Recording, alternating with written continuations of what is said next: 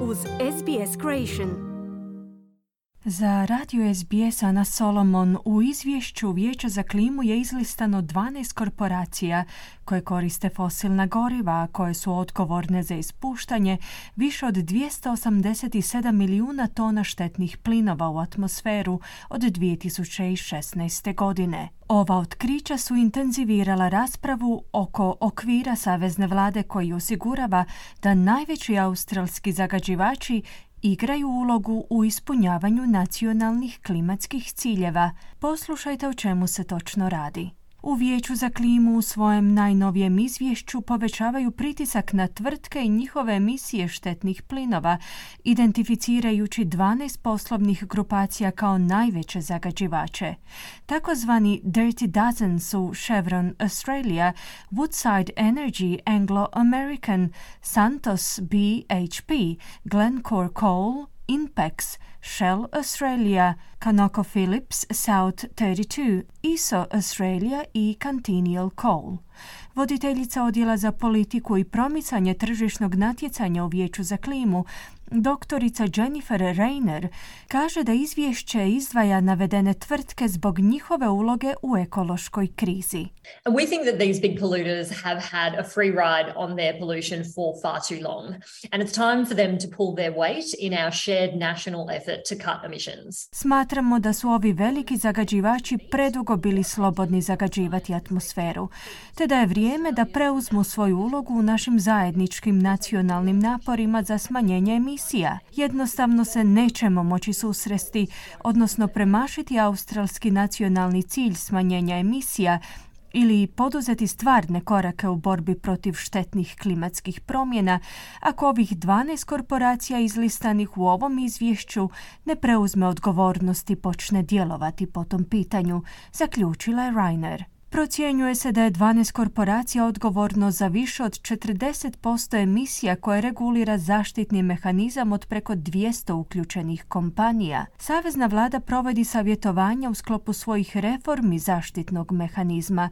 kako bi pomogla industriji smanjiti emisije u skladu s australskim klimatskim ciljevima. Radi se o zakonskom okviru koji ograničava emisije velikih industrijskih postrojenja, pokrivajući gotovo 30% nacionalnih emisija. No doktorica Reiner poziva vladu da ojača postavke nacrta koji je objavila kako bi bolje kontrolirala divove koji koriste fosilna goriva. The safeguard mechanism needs to deliver genuine emissions reductions so that Australia's total emissions actually go down. Zaštitni mehanizam treba omogućiti stvarno smanjenje emisija kako bi se ukupne emisije štetnih plinova u Australiji zapravo smanjile.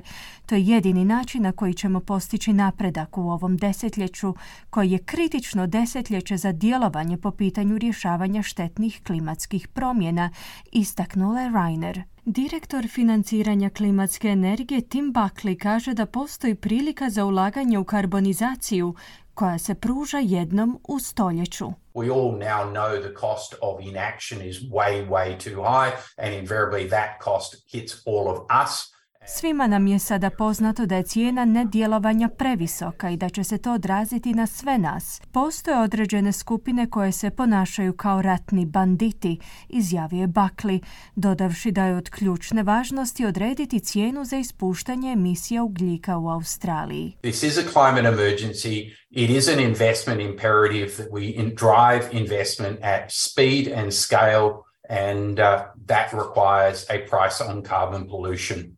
Ovo je klimatska hitna situacija. Investicijski je imperativ da pokrećemo ulaganje velikom brzinom i u velikom opsegu, a to zahtjeva određivanje cijene za zagađenje ugljikom, kazao je Buckley. Inače, Buckley je optimističan da Australija može prihvatiti obnovljive izvore energije i kritične minerale, istovremeno iskorištavajući njihovu moć. 12 tvrtki navedenih u izvješću je kontaktirano za komentar.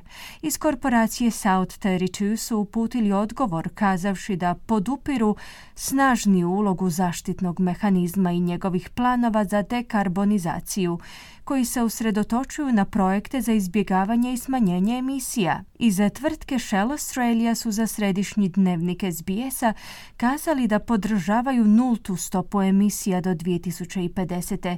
dok su iz Chevrona objavili da je upravljanje emisijama sastavni dio njihovog poslovanja. U Impexu pak kažu da aktivno rade na podršci svjetske potrebe za čistom i pristupačnom energijom. Promjene zaštitnog mehanizma stupaju na snagu u srpnju ove godine. U svojem priopćenju ministar energetike i klimatskih promjena Chris Bowen kaže da su reforme sljedeći korak ka zadržavanju konkurentnosti u dekarboniziranom globalnom gospodarstvu.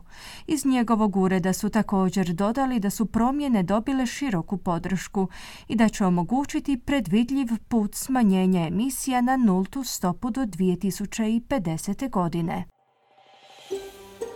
Želite čuti još ovakvih tema? Slušajte nas na Apple Podcast, Google Podcast, Spotify ili gdje god vi nalazite podcaste.